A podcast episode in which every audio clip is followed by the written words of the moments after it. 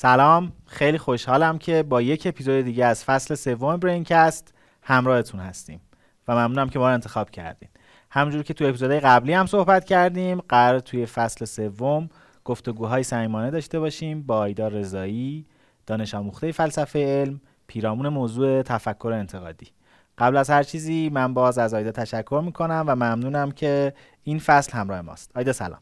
سلام پویا و مرسی بابت معرفی که کردیم طبق قراری که داشتیم امروز قرار درباره مقالطه صحبت کنیم و به نظرم قبل از اینکه درباره انواع مقالطه ها صحبت کنیم بهتره که اصلا درباره این صحبت کنیم که مقالطه چی هست که حالا با توجه به اینکه احتمالاً من فکر می‌کنم توی فصل سوم با توجه به اینکه حالا فصل اول خیلی مخاطبون تخصصی بودن فصل بعد یکم پاپتر شدن احتمالا موضوع تفکر انتقادی ما اگر بتونیم به درستی پیاممون رو منتشر کنیم فصلی که مخاطب اصلیش احتمالا دانش آموزا یا حتی دانشجوهای یکم سال پایین تر باشن یا حداقل برای اونا می‌تونه جذاب تر باشه.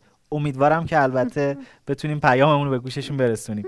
یعنی به نظر می‌رسه جای اینکه هی بیایم باهاشون درباره این صحبت کنیم که کجای مغز مسئول چه عملکرد شناختی هست. اگه شروع کنیم درباره چیزی که احتمالا به کیفیت زندگی خود بچه هم ربط داره صحبت کنیم مثل تفکر انتقادی اتفاق بهتریه. و فکر کنم بچه هایی که پیشینه تحصیلشون از دنیای علوم انسانی نیست و فلسفه منطق نداشتن احتمالا توی این بحث تعریف مقالطه نیازه که یک بار با هم همدل و همفاز بشیم. دقیقا پویا بات موافقم و کلا این گفتگویی که ما داریم داره اون بخش پیاده کردن تفکر انتقادی تو زندگی روزمره رو روش دست می‌ذاره. بریم ببینیم که اصلا مقالطه چیه. این مثال رو نگاه کن. تد باندی یک قاتل زنجیره این آدم قبل از اینکه دست به قتل بزنه مقدار زیادی آب می نوشه پس خوردن آب باعث شد که تد باندی تبدیل به یک قاتل سریالی بشه. خب خیلی مشخصه که این استدلال افتضاحه. خیلی استدلال بدیه. به هیچ وجه ما نمی‌تونیم از این بیایم اون رو نتیجه بگیریم. این دقیقا یه مقالطه است که ما توی قسمت های حالا جلوتر بهش اشاره می‌کنیم. بهش میگم مقالطه پس از واقعه. مقالطه هم همینه. مقالطه نمونه یک استدلال بده. وقتی که استدلال بد باشه ما بهش میگیم مقالطه روی داده. این خیلی مهمه که ما بتونیم تو زندگی روزمرهمون تشخیص بدیم چون مقالطه یه چیزی که ما خیلی باهاش درگیر میشیم. تو شبکه های اجتماعی میچرخیم داریم روزنامه می‌خونیم اخبار گوش میدیم. دائم و دائم ما ممکنه گوشمون تیز بشه نسبت به مقالطه های مختلف استدلال های بد. و اگه ما نتونیم تشخیص بدیم اینا رو می‌تونه باعث شه که ما قضاوت بدی بکنیم و در نتیجه تصمیمات بدی بگیریم. بنابراین اهمیت این بخش خیلی بالاست و واقعا جزو بخش مورد علاقه منه چون بیشترین تماس رو با زندگی روزمره داره و اینکه ما بتونیم به صورت مؤثر تفکر انتقادی رو توی زندگی روزمرهمون پیاده بکنیم یکی از نتایج خوبش اینه که همین مقالطه ها رو تشخیص بدیم و به دام قضاوت های اشتباه نیفتیم. ما توی فصل یک که یکی از اپیزودامون به موضوع اقتصاد رفتاری اختصاص دادیم توی اقتصاد رفتاری هم بحث مقالطه ها خیلی جایگاه ویژه‌ای دارن و به اون خیلی خوب پرداختیم. ولی فکر کنم احتمالا این چند تا مقالطه ای که امروز و حالا تو اپیزودهای بعدی تمرینشون خواهیم کرد مقالطه هایی که کاربرد اصلیش توی زندگی های شخصی مونه تا اینکه مثلا اونجا ما مثلا یا بیشتر از جنس سیاست گذاری بود یا از جنس فضای کسب و کار بود. یه موضوع دیگه که من الان به نظرم رسید خوبه بگیم اینه که خیلی از مخصوصا حالا تو گروه های سنی بزرگتر از ما نسل قبلی توی محاوره از اصطلاح مغلطه استفاده می‌کنن که اونم منظورش همین مقالطه است اگر بله. اشتباه نکنم یعنی توی بحثت داری استدلال منطقی استفاده نمی کنی. و حالا احتمال این مقالطه توی محاوره به مغلطه تبدیل شده بله مغلطه هم میگن خب من ترجیح دادم که از ترجمه مقالطه براش استفاده بکنم. ولی اصولا بعضی هم حتی همین چیزی که گفتی از بازی زبانیش استفاده می‌کنن واسه اینکه در واقع بخوان دستکاری بکنن ذهن مخاطبشون و این خودش مقالطه است. مقالطه میشه. خیلی وقتا استدلالات موجهه بیشتر با مخالفه میگه مغلطه نکن که. تو یعنی داری استدلال موجهه آره جالب میشه. من می‌خوام توی بخش مقالطه ها هفت از مقالطه های رایجی که بیشتر باش سر کار داریم رو به تو توضیح بدم. فکر می‌کنم که امروز برسیم راجع به ستاش صحبت بکنیم. مقالطه اول اسمش هست تعمیم عجولانه که توی اپیزودهای قبلی هم یه سری بهش زدیم. مثالش اینجوریه. فرض کن که تو وارد یه شهر جدید میشی. نفر اولی که می‌بینی لباسش قرمزه نفر دومم قرمزه نفر سومم قرمزه. تو پیش خودت نتیجه می‌گیری که آها پس به نظر میاد که بیشتر افرادی که توی این شهر زندگی می‌کنن لباس قرمز میپوشن. خب بدیهیه که این تعمیم خیلی عجولانه است. تو صرفا با دیدن سه نفر اومدی یه نتیجه گیری خیلی سریع کردی که خب پس بیشتر افراد قرمز میپوشن. ممکنه این صرفا یه تصادف باشه. ممکنه اصلا یک مسابقه فوتبال اون روز برگزار بوده و افراد بیشتری تمایل داشتن که لباس قرمز بپوشن. حالا یه مثال دیگهش رو ببینیم. فرض کن که مینا یه کافی شاپی رو داره اداره می‌کنه می‌خواد یه نظرسنجی برگزار بکنه ببینه که قهوه خورای حرفه ای آیا دوست دارن توی قهوهشون شیر ریخته بشه یا نه. میاد از سه نفر قهوه خور حرفه‌ای دعوت می‌کنه و می‌بینه که اینا هر ستاشون دوست ندارن توی لیوان قهوهشون شیر باشه. پس میاد پیش خودش نتیجه می‌گیری که قهوه خورای حرفه‌ای اصولا دوست ندارن توی لیوانشون شیر بریزن با قهوه قاطی بکنن. خب همینطور که تو مثال قبلم دیدیم اینم هم همین جوریه خیلی زود داره این نتیجه رو می‌گیره. حالا اگه میومد این در واقع نظرسنجی و بین هزار نفر هزار نفر آدمی که خیلی اهل قهوه خوردنن برگزار می‌کرد چی؟ آیا اون وقت می‌تونست همچین نتیجه ازش بگیره؟ خب بیا بررسی بکنیم اینو. فرض کن که هزار نفر رو دعوت می‌کنه و متوجه میشه که از اون هزار نفر تعداد خیلی زیادیشون یا حتی همشون بازم توی قهوهشون شیر نمیریزن. الان به نظر تو معقوله که بگیم خب پس آدمای قهوه خور اکثرا دوست ندارن توی قهوهشون شیر بریزن؟ ممکنه. این بحث آماریه دیگه. میگه ببین ما کل جامعه رو که نمی‌تونیم بریم نظر سنجی کنیم. نمونه که می‌خوایم انتخاب کنیم باید جوری انتخاب بشه که متناظر با جامعه باشه. بنابراین هم تعداد باید تعداد زیادی باشه مثلا مثال هزار نفر. و همین که اون هزار نفر معرف جامعه باشن. اگه جامعه مثلا ده طبقه است ما اون هزار نفر رو صد تاشون رو از گروه اول و به همین ترتیب از هر گروه بریم صد نفر انتخاب کنیم. یعنی متناظر بودن با جامعه موضوع خیلی مهمه دقیقا نکته خیلی خوبی رو اشاره کردی. چون جواب منم همین بود که بستگی داره. یعنی حالا که آمار رفته بالا تو دیگه نمی‌تونی بگی پس این آمار بالا نماینده همه قهوه خوران. ممکنه چه اتفاقی افتاده باشه؟ شاید اون کافی شاپ اصلا کافی شاپ محبوب وگان ها باشه کسایی که محصولات لبنی استفاده نمی‌کنن. خب معلومه توی کافی جاب وگان ها افرادی میان که نمی‌خوان اصلا شیر بریزن تو قهوهشون. پس اون هزار نفری که ما آمار گرفتیم و دیدیم توی قهوهشون شیر نریختن نماینده همه قهوه خوران نیستن. چون اون کافی شاپ مختص به افرادی بوده که اصولا شیر وارد قهوهشون نمی‌کنن. البته من بازم می‌خوام تاکید بکنم که این ارزش گذاری و در واقع موثر بودن نظرسنجی زیر سال نمی‌بره. فقط باید حواسمون باشه که نظرسنجی ما جامع باشه و همه افراد حاضر در اون مجموعه رو پوشش بده. مقالطه بعدی که می‌خوام راجبش صحبت بکنم اسمش هست شیب لغزنده. مقالطه شیب لغزنده چیه؟ در واقع همونطور که از اسمش معلومه مقالطه که میگه ما اگه یه قدم پامون رو بذاریم توی این شیب دیگه تا پایینش میریم و اون پایین یه اتفاقای بدی در انتظارمونه. مثالش رو می‌تونیم فرض توی زمانی که می‌خواد یه محصول جدیدی ارائه بشه توی به فرض یه فناوری جدید پزشکی توی ژنتیک بخش ژنتیک. یه همچین مقالطه ای ممکنه رخ بده. میگن که ما را اگه بیایم از علوم ژنتیک علم ژنتیک و دستکاری ژن ها توی پزشکی استفاده بکنیم حتما در آینده اینجوری میشه که ما می‌رسیم به یک مواردی مثل مثلا فرانکشتاین. یعنی انقدر میایم دستکاری می‌کنیم که اصلا دیگه پا روی اخلاقیات می‌ذاریم و یک موجودات عجیب الخلقه به وجود میاد در نهایت.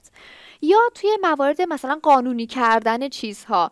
خیلی از کشورها درگیر این مسئله هستن. به فرض میگن که خب اگه ما بیایم ماریجوانا رو قانونی بکنیم لابد پس فردا هم می‌خوایم کراک رو قانونی بکنیم. یه مواد مخدر دیگر رو قانونی بکنیم و در طی مدت زمان کوتاهی می‌بینیم که توی مدارس ما داره خرید و فروش مواد رخ میده. یعنی از اون نمونه همینجوری سر می‌خورم میان تا مواردی که اصلا می‌بینیم فاجعه باره. در موارد ممنوعیت چیزها هم این مقالطه رو ممکنه باش مواجه بشیم.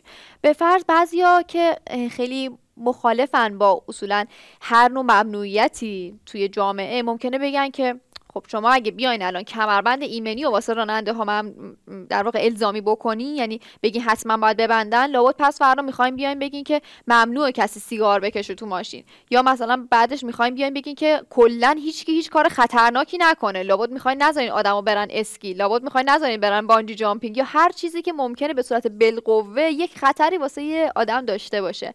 خب اینجا اتفاقی که افتاده همون مقالطه شیب لغزنده است که لزوما ما نمی‌تونیم بگیم که چون ما پامون بذاریم توی اون قدم حتما می‌خوایم برسیم به اون پایان فاجعه بار. نمیگیم که هیچ احتمالی وجود نداره. واقعا مثلا تو مورد ممنوع کردن یا قانونی کردن در واقع مواد مخدر ممکنه که ما این خطر تهدیدمون بکنه که خب مواد به راحتی بتونه در دسترس قرار بگیره. یعنی نیاز به بررسی و قانونگذاری خیلی بیشتری داره. اما لزوما هم اینطوری نیست. فرض کن که تو به من میگی که آیدا مثلا ده هزار تومن به من قرض بده. بعد من شروع می‌کنم به گفتن اینکه ببین نه پویا من اگه به تو ده هزار تومن قرض بدم تو لابد هفته دیگه می‌خوای صد هزار تومن قرض بگیری. هفته بعدش یه تومن. بعد در عرض چند هفته آخر ماه می‌بینی که چند میلیون به من بدهکاری.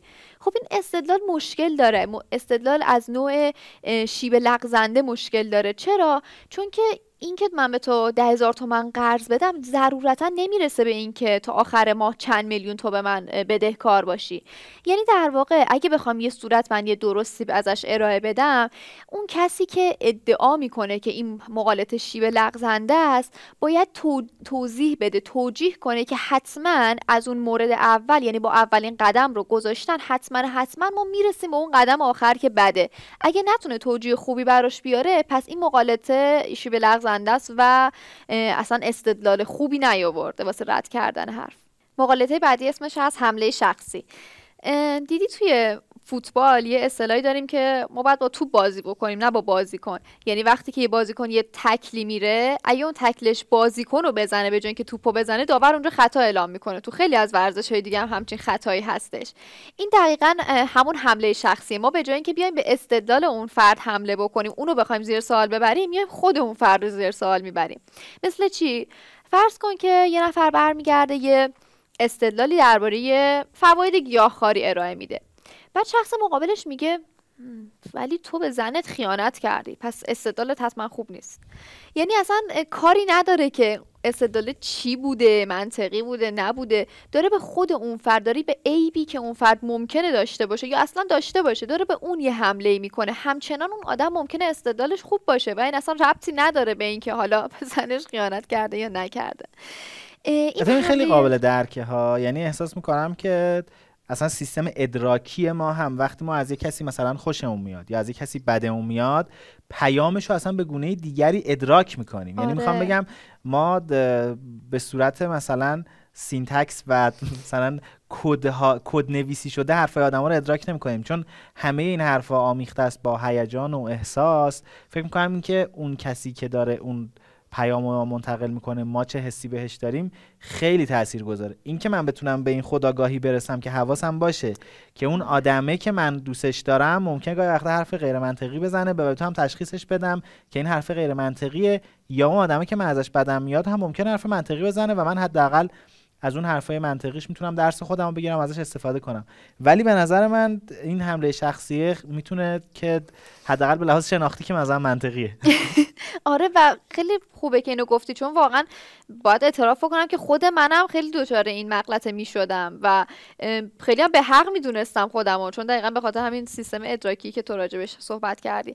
از اون طرف ممکنه حمله ای ما به خود اون شخص نباشه ولی به فردی باشه که مثلا اون ویژگی رو داره. به فرض راجب همین استدلال در روی گیاهخواری ممکنه جواب اون شخص مقابل این باشه که ولی هیتلر هم گیاهخوار بوده. پس نمی‌تونه گیاهخواری چیز خوبی باشه. یعنی به خاطر اون برداشت و چیزی که از در واقع تو حافظمون مونده از اون فرد داریم یه قضاوتی می‌کنیم که هیچ ربطی به استدلالش نداره اصلا. مثال راجبش زیاده. یکی از مثالهای دیگه که می‌خوام بزنم اینه که به فرض من برمیگردم میگم که فکر کن که دوست من سمن یک فرد خیلی پولداریه می‌خواد یه طرحی ارائه بده که توی اون طرح میاد خدمات اجتماعی که به فقرا داده میشه حذف میشه. حالا بعضیا میان این ایراد رو بهش وارد می‌کنن که آها ببین چون خودت داری سود می‌بری از این قضیه واسه همین این نمی‌تونه چیز خوبی باشه و کلا می‌ذارن کنار. در حالی که درسته که اون آدم داره سود می‌بره ولی همچنان استدلالش ممکنه استدلال خوبی باشه. تو برو اونو بررسی بکن و اگه ایرادی به اون وارد شد حالا بیا بگو اوکی این استدلالت این مشکل رو داره میذاریمش کنار. برعکسش هم ممکنه اینجوری باشه. یعنی فکر کن که در مقابل یه فرد فقیری میاد برمیگرده این اعتراض رو می‌کنه که اینکه به اینکه خب داره یه سری خدماتی که قرار به من برسه اینجا حذف میشه. از اونور ممکنه یه بیان به این حمله بکنن. بگن آها چون تو خودت فقیری و داره به ضرر تو تموم میشه تو حسادت می‌کنی مثلا این وضعیت به ثروت اون و به این مشکل. بنابراین نه این استدلال تو رده. در حالی که تو به خودش حمله کردی به استدلالش گوش کن. شاید همچنان استدلالش ارزش بررسی و مطالعه بیشتر داشته باشه. این مقالطه حمله شخصی که گفتی فکر می‌کنم هم توی متون دینی هم توی متون ادبی خیلی دربارش گفته شده که یعنی این توصیه که ما بیشتر توجه کنیم که اون حرف چی هست نه اینکه گوینده اون پیام چه کسی هست. البته که حالا به همین بحث هم میشه نقدهایی وارد کرد ولی اینکه ما حداقل هوشیار باشیم به این مقالطه حمله شخصی مثلا اتفاق خوبی دقیقا دقیقا. یه مثال خیلی جالب مرتبط با صحبت تو هست.